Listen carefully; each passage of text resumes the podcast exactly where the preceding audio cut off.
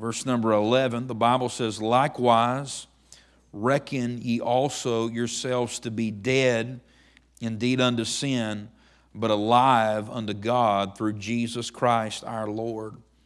Let not sin therefore reign in your mortal body, that ye should obey it in the lusts thereof. Neither yield ye your members as instruments of unrighteousness unto sin, but yield yourselves unto God as those that are alive from the dead, and your members as instruments of righteousness unto God. For sin shall not have dominion over you, for ye are not under the law, but under grace. What then? Shall we sin because we are not under the law, but under grace? God forbid. Know ye not that to whom ye yield yourselves servants to obey, his servants ye are to whom ye obey, whether of sin unto death or of obedience unto righteousness? But God be thanked that ye were the servants of sin, but ye have obeyed from the heart that form of doctrine which was delivered you. Being then made free from sin, ye became the servants of righteousness. I speak after the manner of men because the infirmity of your flesh. For as ye have yielded your members servants to uncleanness and to iniquity unto iniquity, even so now yield your members servants to righteousness unto holiness. For when ye were the servants of sin, ye were free from righteousness. What fruit had ye then in those things whereof ye are now ashamed? For the end of those things is death. But now, being made free from sin and become servants to God, ye have your fruit unto holiness, and the end everlasting life. For the wages of sin is death, but the gift of God is eternal life through Jesus Christ our Lord. And I want to call your attention back to verse number 14 to a very familiar uh, phrase to us. Uh, and it is that phrase, under grace. It says, For ye are not under the law, but under grace. And that phrase right there really describes who we are and what we are when we get saved. We are now under grace. And really, this whole text, I believe, describes for us what it means, what life is like uh, for the believer that is under grace. And so that's what I want to title the lesson tonight. I just want to title it Life Under Grace. And that's what we're living. We are living life under grace. Now, before we got saved, we were living life under law or life uh, away from grace, under, under sin, under bondage. But now we are living under grace. And so that is how Paul describes our current condition. Our current situation is life under grace. And of course, you know in this chapter, uh, keeping it in context, we know that there were those that were critics of the grace of God. To them, grace was nothing more than just a license to sin. That's what it looked like from the outside looking in. They thought, man, if you know, if you can just sin and however much you sin, grace abounds, then why not keep sinning? That way grace can keep abounding. And that way you can just do whatever you want to do. And for them, this was their argument against grace. No, we must live under the law. We must live under the bondage of the law because if we don't live under law, then people are going to just do whatever they want to do, and then that's mayhem and that's mess. Well, can I tell you something? Uh, life under the law was mayhem and mess, is what it was. If being under the law could fix a man and solve a man and keep him from sin, uh, then that would be a good thing. But the law does not keep a man from sin. Uh, the law, all the law does is expose a man as a sinner.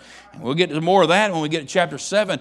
Only the grace of God can change a man from the inside out and make him love the law and make him love uh, God's word and love holiness and want to live right. It changes the very motivations and the desires that are inside of man. And that is the misinterpretation of grace that was being perpetuated here and that Paul is answering, grace does more than just cover your sin. Grace does more than just forgive you. Grace radically changes you from the inside out.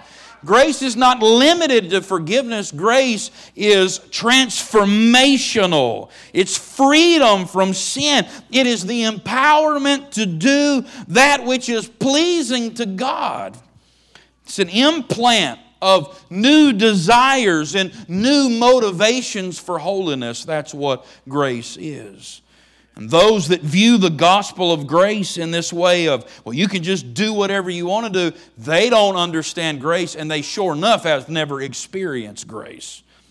Because when you experience grace, it is a transformational thing. The relationship with sin is totally different than what it was before you got saved. And they don't understand, and that's what Paul goes through in the first part of this chapter. They really don't understand. Anybody that would make that accusation about the grace of God, they really don't understand the magnitude of salvation. And listen, people that believe that you can be saved and then just be just like you were before you got saved, or people that believe you can be saved and then lose your salvation, let me tell you, both of those issues, both of those uh, uh assessments of, of the doctrine of salvation, uh, they do not take into account the magnitude of salvation. salvation Salvation is a big deal. It's such a huge thing that neither one of those things can be true. And that's what Paul gets into with the fact that don't you know, don't you realize that when you're saved, you are put in Christ and you've been baptized? There's a death and a burial and a resurrection that has occurred in your life. You are not who you used to be. It's too big. Salvation is too big to be what you used to be. And that's why I don't care what your testimony, I don't care if your testimony is you were strung out on dope and drugs and God brought you to your knees and you trembled under conviction, or if your testimony is you were raised in Sunday school and you got saved at six years old, I don't care what your testimony is, there is no such thing as a boring testimony. Because everybody that got saved, no matter what side of the tracks you came from, everybody that got saved got a death, a burial, and a resurrection. And I'm going to tell you something there ain't nothing boring about a resurrection. Amen. Nobody ever seen a resurrection and said, oh, show me something else. Amen. I'll tell you, if you ever go to a funeral and there's a resurrection, that'll be the most exciting funeral you ever been to. Somebody say amen right there. When somebody gets born again, somebody gets put in Christ, there's a death, a burial, and a resurrection that takes place. Ain't nothing boring about that. Amen. Ain't no such thing as a boring testimony. It's a big deal. And so Paul takes the time here to describe what life is like living under the grace of God. He said, You don't understand. You, you, can't, you can't believe that grace just leads you to more sin you got to have a right understanding of the grace of God. And also, it's amazing. Look, look at the text here. I want you to see something amazing about there's a there's a there's a kind of a, a transition in, in, in, in, in this chapter. The first 10 verses or so, Paul is talking about he and we. There's a we. We have been planted together in the likeness of his death. Our old man uh, he that is dead from sin, we be dead with Christ. We believe we shall also live with him. I'm in verse 8. I'm just picking out a few. There's a lot of we, but when we get to verse number 11, now and the rest of the chapters, it's a bunch of ye's. You see, the first part, he is describing uh, what happened to all of us when we got born again. We all, every single, every single person, when you got saved, you got put in Christ. Okay? And all these things, the death, the burial, and the resurrection that we talked about and experienced, it happens to everybody. We all, all of us, all, all of us are in that category. But now when we get to verse number 11, there's a little bit of transition in the chapter in this sense. He's still talking about uh, these things and, and the truths, the, the, the realities, our identity in Christ. But yet there is a, there is not just descriptive qualities in this chapter. Now there begins to be some prescriptive prescriptive qualities in this chapter. He's telling us what to do. He, there's actually there's actually commands. There are, there are things that you need to know. If you're saved, if you're in Christ, here are things that you need to do. Here are things that you need to understand, and here are things that you need to apply in your life. And so there is a ye. He's, he's speaking directly. He's not talking to the critics The critics are listening. They need to listen to the conversation to get straightened out. But now he's talking to the Christians. And you need to understand who you are in Jesus and you understand how to apply that to your everyday life. And if we could get this, if we could get the, these verses right here, we could know what it's like to experience victory in our life. Not just in principle that Jesus died for our sins, but actually in practice and in performance and realizing we can live every day. You say, Are you talking about sinless perfection? I'm not talking about sinless perfection. I don't believe we'll ever achieve that in this life, but that doesn't mean don't use that to lean on. Don't use that as a crutch to re- and, and, say, Well, we'll just, we'll just got to live defeated. All our sin's just going to rule and reign and it's just going to have its way in our life. No, sir. No, ma'am. That's not the Christian life. You can live in victory in your Christian life, even over sin. Amen. That's right. In fact, it's not you can, you ought to, you should. And, uh, and that's, the way, that's the way we ought to live. So, life under grace. Let me make a few comments about life under grace. There's three, three words I want to give you here about life under grace. Three statements I'm going to make. Number one, uh, life under grace, you need to know this there is freedom living under grace. Freedom's the first word I want you to think about with me tonight. This is kind of, we're kind of connecting to what we looked at last week. We ended on freedom last week. We're beginning with freedom this week. Look at verse, go back up to verse number seven. This is what we looked at last week. Now, he that is dead is freed from sin. Look at verse 14. I'm just picking out a couple phrases here. Verse 14 For sin shall not have dominion over you. That is a freedom from sin. Verse number 18. He said, being then made free from sin. Verse number 22. But now being made free from sin. The first thing you need to know about life under grace and living under grace is that we have a freedom. Grace puts us in Christ, baptizes us into the body of Christ. His death is our death, His burial is our burial, His resurrection is our resurrection, and now we are free from the domination of sin. It has freed us from the dominion of sin. Our relationship with sin has radically changed. Sin, verse 14, shall not have dominion over you. What does dominion mean? It means to lord over, it means to be the Lord of. It means to have power over. Sin is a monarch. Sin is a king that I am no longer subject to. I am not a citizen of sin's country anymore. He cannot tell me what to do any longer. I am not subject to him. I do not have to live under his rule. I do not have to live under his reign. I have been set free. And one of the first steps, the first keys of victory is knowing that that is true. And verse number 11 is our verse here for right now. Likewise, reckon ye also yourselves to be dead unto sin. It is that word reckon. You need to underline that. That is not a southern word, that is a Bible word, that is an accounting word. When we use the word reckon, we say that's more like I think so, I hope so, maybe so. That's not what it means uh, in the Bible. It is a for sure thing. It's counted up, it's an accounting term. It just literally means to count it all up, to take it into account.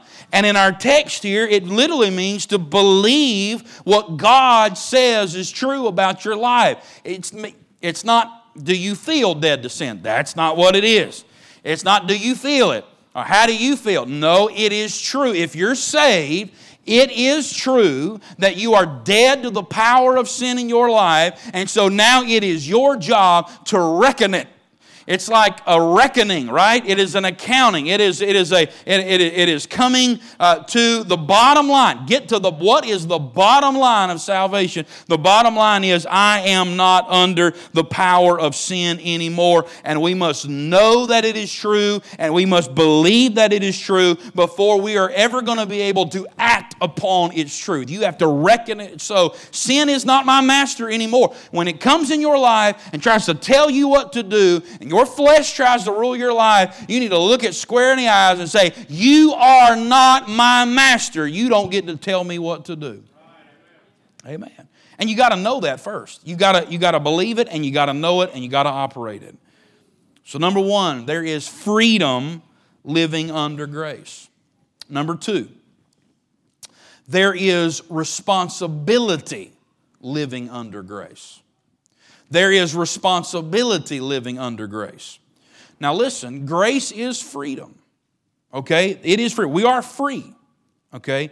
But it is not freedom from personal responsibility. Grace simply gives you the power and the freedom to now live holy unto God. You see, listen, and I may make this statement again. I think it comes up a little bit later, but I think it fits right here as well. Listen, you're never, you're never going to just be you're autonomous. You, you, you, you, can't, you can't live independent. You're always going to have a master. And now, and I know we sing about free, we just sing, He set me free, and that is true. The choir sings, Thank God I'm free, free, free from this world. And that is, that is true. We are free. But I want you to know you're not free like you're your own master now. You're free from the old master you used to have. You have a new master now.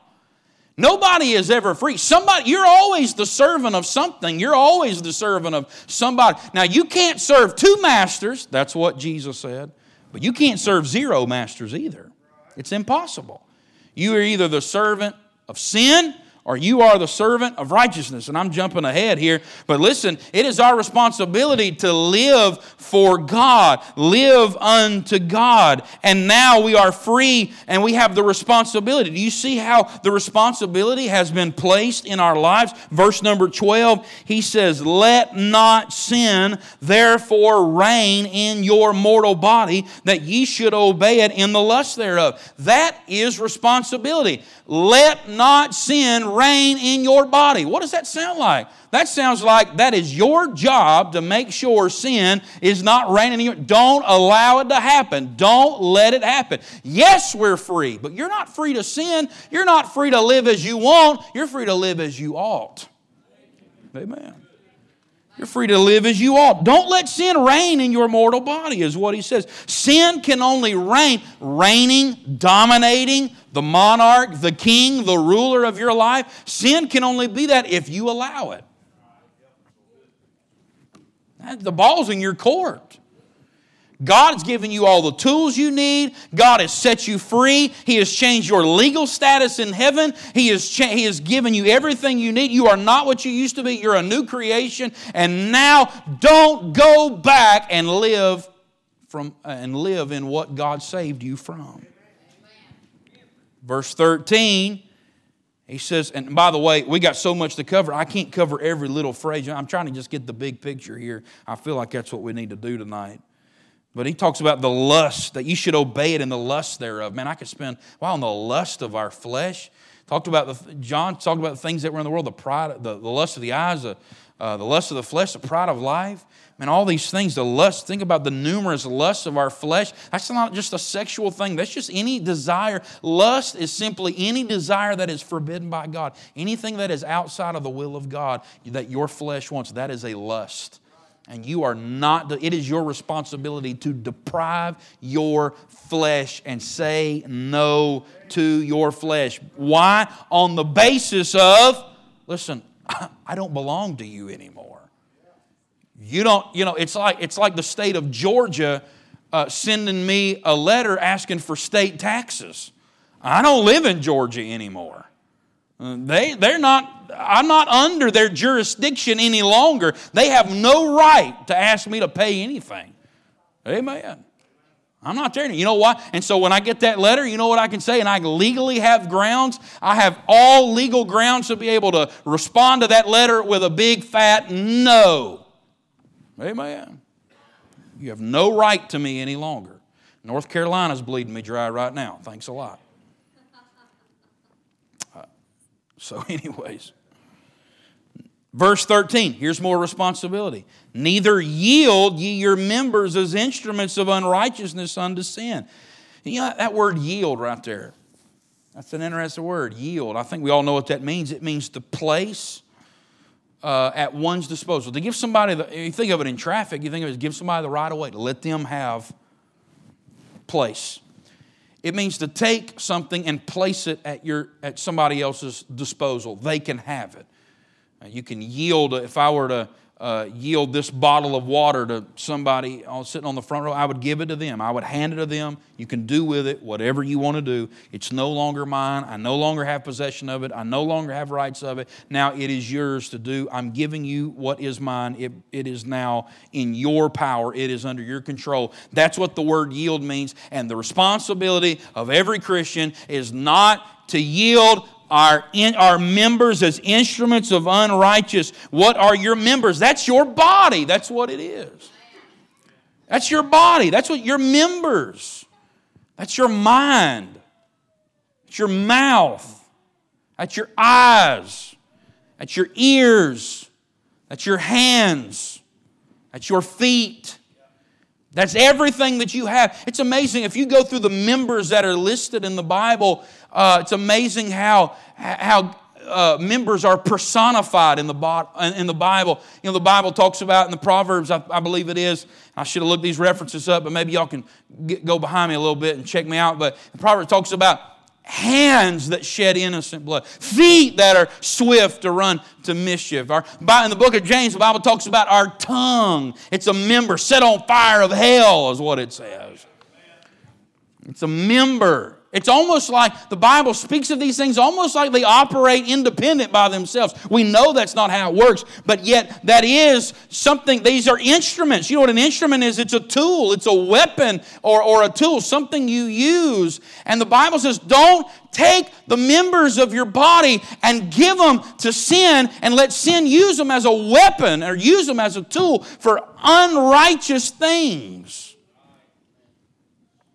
Don't give what you have to sin. You don't owe sin anything anymore. It cannot tell you what to do. Quit giving it stuff. Why? That would be like me sending money to the Georgia State uh, Department of Revenue, right? They don't have any jurisdiction over me anymore. I definitely ain't to send them anything. Why would I give up what I have and let them blow it? Right? I mean, they voted for Biden anyway, didn't they? Went blue. I ain't gonna give him no money. Good gracious. Y'all know what I'm talking about? Yielding your members. So don't do that. That's your responsibility. Don't give the devil, listen, hey, young people, don't give the devil your minds.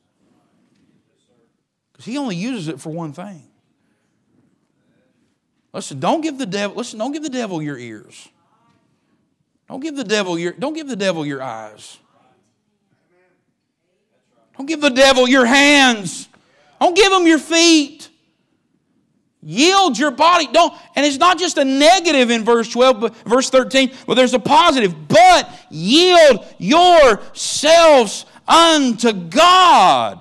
Give yourself, listen, if you're going to give up yourself, give it to the one who bought you and paid for you and owned you. Amen. Don't you know you're not your own? You've been bought with a price. Therefore, in light of that fact, glorify God in your body and in your spirit, which are God's. Give them to Him. They belong to Him. Let God have your mind. Man, what God could do with some of these young people's mind if they would say, God, I'm not going to put my mind on the junk of this world. I'm going to give it to you. I'm going to let you do something with it. Man, what God would do, what could God do with your hands if you gave it? What could God do with your feet if you gave? What could God do with your tongue if you yielded it to God and surrendered it to God? Instead of taking what you have and giving it to sin, take what you have and give it to God and see what God will do with it. Amen. There's a positive part. It's not just it's not just don't give it to sin, because then what are you going to do with it? No, there's a don't give it to sin, give it to God. Give it to God. And there's a negative and a positive. And, and what, on what basis? What, what, what basis do we not yield these things to sin and give them to God as those, verse 13, that are alive from the dead?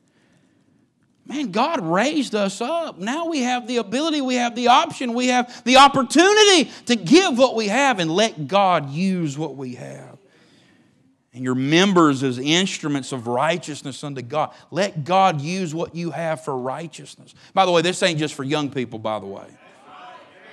Amen. This is for everybody in here. Amen. Every single person here, you say, Well, I, listen, my, my, my, my body, my members, it ain't all what it used to be. I don't care. Take it and give it to God. Let God use it. Quit letting sin have your mind and have your hands and have everything you got. Give it all to God. Give it all to God. And, and Paul will speak of it again when he gets to Romans 12. He just says, present your whole body a living sacrifice unto God. It's our what? Reasonable service, right? Based on everything he does he's done for us. It's consistent with who we are. Verse 14 For sin shall not have dominion over you. You are not under the law, but under grace verse 15. He's kind of restating the whole premise of this entire chapter. It's kind of what we started on in verse 1 and 2. What then shall we sin because we're not under the law, but under grace? God forbid. God forbid. Verse 16. Know ye not that to whom ye yield yourselves servants to obey, his servants ye are to whom ye obey, whether sin unto death or obedience unto righteousness. Very simple principle, and I already, this is the one that I got a little ahead of myself a little bit ago. Your master uh, your master is whoever you obey. That's your master. Whoever you submit yourself to, that's who the master of your life is. That's who the Lord of your life is. Grace does not absolve you from intentionally yielding your body to God on a daily basis. Grace doesn't just free you, now you could do what you want. No, grace frees you from the old master, so now you can every day present yourself before God and say, Lord, here I am. Here's all of me. Take me and do what you want to with me. But the problem we have is our old monarch, our old king, keeps trying to lay claim on our life. Anybody else know what I'm talking about? We know it's all true. We know, and, and even, listen, we know this is true. You can even get up in the morning and say, God, I give you all of me. Listen, sin don't care. Sin don't, devil don't care about that prayer you just prayed. So, oh, that was cute. Read your Bible this morning. How, how precious. It doesn't matter. It's always trying to dominate your life uh, the best illustration I could think about was it's just something current. It's been in the news here recently, and that is with um, the, the country of Ukraine. We've all seen what's been going on there. Did you know that Ukraine, for almost 70 years, right at 70 years, was under the dominion and under the control of Russia, the Soviet Union, right? USSR. In 1991, December of 1991, Ukraine finally declared, gained, ratified their independence. They are an independent country. They are, Ukraine is a sovereign nation. And they have, that's 1991. Let's see, how long ago, how long ago was that? That's, uh, that's 30 years ago, right? 91 to 20, uh, 20, 21 would be 30 years, so 31 years. That was 31 years ago. Ukraine has been dead to Russia for 31 years. But Russia ain't dead to Ukraine. Here comes Russia. They're still trying to invade. They're still trying to take over. They're still trying to bring Ukraine under its domination, under its control. Even though legally it was ratified, they are free from the dominion of the Soviet Union, the Russia, Russia whatever you want to call them, a bunch of communists, a bunch of, bunch of communists over there. Whatever you want to call them, they're free. But nobody notified Russia about it, obviously because they think they can still come in and do whatever they want to do. Can I tell you that's exactly your relationship with sin? You are dead to it, but it still wants to come in and, and usurp. It wants to come in and assert domination and control over your life. And what we've been seeing in the news, is we've been seeing what? The president of Ukraine and all the people, they've been standing up. They won't yield, will they? They won't give in. They'll say, no, we're going to fight till the death. Man, that has to be us with sin. We got to keep fighting. We cannot give in. We cannot lay down. We cannot just roll over and let sin dominate our life anymore. We cannot do these things. We have responsibility. Just because you've been given grace, that's not grace to go back under the dominion of sin verses 17 and 18, confirmation of our new, new position under grace. We're not servants of sin any longer, but God, verse 17, but God be thanked that ye were the servants of sin. But ye have obeyed from the heart that form of doctrine which was delivered you. That's just another way of saying they got saved. Verse 18, being then made free from sin, ye became servants of righteousness. He's again, this is the same thing, it's just over and over. You're not that anymore. How many times does Paul have to tell us, you're not that anymore? Here's what you are now. Uh, a lot. In fact, we need to tell ourselves that about a thousand times a day. That's why it keeps coming up over and over and over. Because that is the key to victory.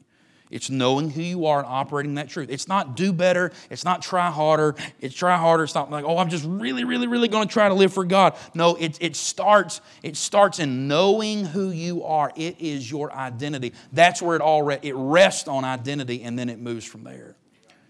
Because listen, I, I can try all day long. Look, every responsibility that is laid on us is rooted in our identity, who we are in Jesus. What I mean by that is this is that we're not expected to do something that is impossible for us to do.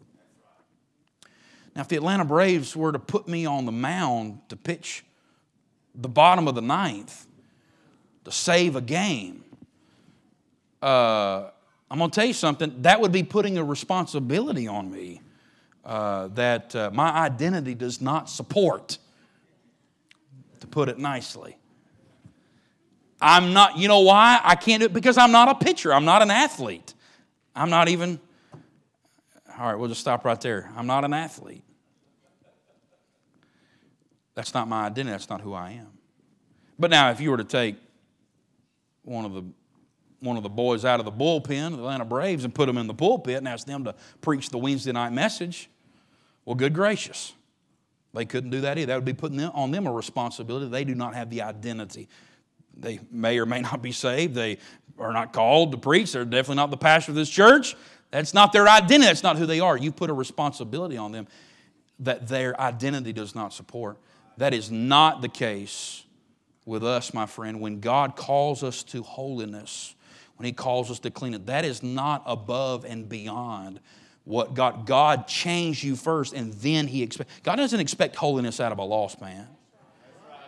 He doesn't expect, he doesn't expect righteousness out of, a, out, out, out, of a, out of an unsaved man, an unconverted man. But when he gives you grace and he baptizes you into Christ, your identity has changed. And now the responsibilities are not absurd. They are, they're, it's, the, it's what Watchman Nee called the normal Christian life. If you've never read that book by Watchman Nee, get that book the normal, the spirit filled life, living in victory, that's not weird. That's not some super Christian. That's the normal Christian life. That's what it is. It's our because that's who you are. Verse 19, I don't have time to parse every little phrase here, but verse 19, he says, I speak after the manner of men because of the infirmity of your flesh. The best I can tell it, just he's just saying right there that it's just he's, he's using these this analogy of, of dominion and servants and, and, and, and being a slave to sin. He's using this, it's after the manner of men. It's, it's, it's an illustration that we can understand because the infirmity of our flesh, because we're just so weak and we have trouble understanding things. It's to help us understand. Verse 19, it's a summation of our responsibility. Give to God what you used to give to the flesh. That's what he says at verse 19. For as ye have yielded your members servants to uncleanness, and to iniquity unto iniquity, even so now yield your members servants to the righteousness unto holiness. How many remember before you got saved what you used to use your hands for? How many remember before you got saved what you used to use your mouth for? And your feet? Where did your feet take you? What did your hands used to do? What did your mind used to come up with? He said, Now take all those things that you used to use for Satan and used to use for sin. He said, Now use them for God. Give them to God. Verse 20, he said, For when you were the servants of sin, you were free from righteousness. And that is the truth. Uh, when you were the you used to be the servants of sin, you were free from righteousness. It's like saying, uh, uh, it's like saying when you were broke, you were free from wealth. You know, I mean, you just when you didn't have anything, you were free from all the all the things that you could have. We we didn't have any righteousness in our life. I want to give you this last one. I, am going to take just a minute and finish this chapter out because this is, uh, this is life under grace. It's, it is uh, freedom living under grace, and there is responsibility living under grace. We have to yield our members to God. But then there is, or there are consequences living under grace. Here's, what, here's, here's, here's how Paul closes this chapter Grace, just because you're saved and you're living under grace, that does not free you of the consequences of yielding to sin. Now listen, I'm talking to save, we're talking to save people. Do you get all these ye's? He's talking ye's. You're the servants of Christ. You're, you're not the slaves of sin anymore. You're servants. So he's talking to Christian people here, saved people, and what he's telling them is this. He said, listen, just because you are living in grace, that does not mean you can go out and do whatever you want to do and expect there to be no consequences of it. Even for say, even for Christians, you yield yourself to sin and you will reap death you'll reap the consequences of it. Grace does not negate the consequences of sin, even for a Christian. Now, we're still going to heaven. Somebody say amen. But that death that he's talking about, I believe, and I'll show you here in just a second, that death he's talking about right here, this is death, not necessarily spend eternity in hell. And that is the end of sin, no doubt about that. A life lived in sin, an unsaved person. But this death here is a brokenness of life, is what it is. Look what he says in verse 21. He said, well, really, it starts in verse 20. For when you were the servants of sin, you were free from righteousness. Now, listen, he's going to ask you a question. He, he said, Go back and think about before you got saved. Here's what he wants to ask you What fruit had ye then in those things whereof ye are now ashamed? Whew, that's a question. Here's what he's asking. I think we can all identify with this. He's asking, Remember before you got saved? Do you remember the things you used to do before you got saved? He said, Are you now dealing with any consequences of that that you're now ashamed of? Is there anything that you used to do before you got saved that now you're ashamed that you did it? Is there anything that you, that you did before you got saved that you're still reaping some of the consequences of those things? Just because you got saved, just because you got put under grace, it didn't make all those things vanish and disappear. That's what he's saying right there. He said, before, before some people start being critical of grace, say, well, grace just, just sloppy agape, you know, just wipes everything away. You can live however you want to do. Paul said, well, hold on, put the brakes on that. He said, put the brakes on that because I'm living in grace and there's still things that I'm now ashamed of that I did back then. Paul brings it up time and time again, the things he did as a lost man. You know why? Because he struggled with it, plagued his mind. He talked about over and over again, he talked about how he persecuted the church of God. Talked about, man, they, they, they laid, they laid uh, uh, the, the clothes of, of a young deacon by the name of Stephen, they laid him at his feet. You don't think he thought about? You don't think he, he thought about that? Some people say that might have been a part of his thorn in the flesh and all. I have no idea, but man, that's just something that he struggled with and dealt with. Just because Paul was under grace didn't mean it absolved him from all the. By the way, that's why we plead with you give your life to God. Don't yield to sin. Is there grace when I, when I mess up? Yes. And I'm glad to tell you there's grace. I'm glad to tell you the blood of Jesus Christ cleanses every sin and all sin. But there is still consequences that you got to deal with if you're going to live in sin, man. You're going to still have to deal with junk the rest of your life. That's why grace is not even anything close to a license to sin. You're still going to have to deal with stuff. What did it produce? Shameful things, deadly things. Listen, just because you get saved, just because you get it under the blood, just because you ask forgiveness, that don't always put the marriage back together. That don't always make relationships with other people right. Don't always make your children uh, uh, turn out right. That doesn't, you don't mean you get your job back. That doesn't mean the scars are not in. That doesn't mean your finances, doesn't mean all your money comes back. Grace doesn't do all that. It's not a magic pill, it's not a magic potion. That's what he's talking about. He said, verse 21 For the end of those things is death. He's not talking about dying like croaking, falling over, dying. He's not talking about going to hell because he's talking to save people. He's talking about living with shameful consequences of sin, living in a brokenness of life. That's what it does to you.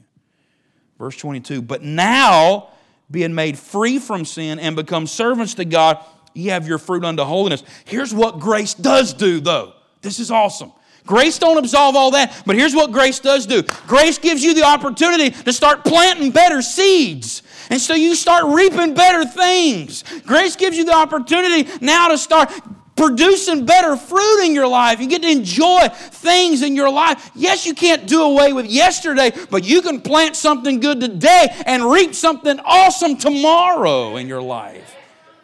See, That's what grace does. Grace stops the shameful death production in your life and it changes what your factory's putting out. Now, different consequences. Now I'm saved. Now I can yield myself to God. Now I can live for Jesus. And though I still bear marks of sin and still deal with consequences, my mind might be plagued. But guess what? I get to start producing something else in my life, something that's glorious and wonderful. And that's what grace can do and does do. Thank God for that. That's what he's saying. He said, But now, being made free from sin and become servants unto God, ye have your fruit unto holiness and the end everlasting life. And here's the warning. Here's what he ends. For the wages of sin is death. Now, I know we use this, it's the Romans road. We use it for lost people. Nothing wrong with that because the principle is right. Sin pays death listen, you know, the soul that sinneth, it shall die. I mean, that, that is right. But in the context here, what he's talking about is this you live unto sin, you yield your body instrument of sin. He's a, listen, sin only pays one paycheck, and it's death. It's brokenness, barrenness, shamefulness. That's all it'll give you. That's all it pays out. But guess what God has? He has a gift. That's grace. Anything you get, you don't have to pay for, that's grace living under grace, we get the gift of God, and that is eternal life through Jesus Christ our Lord. It is the enablement to live a new life through Christ. So, what do we do? We know it, we reckon it, we yield our body to God, and we obey our new master, and then we enjoy living the blessed life under the grace of God. Let's stand together. Father, we love you.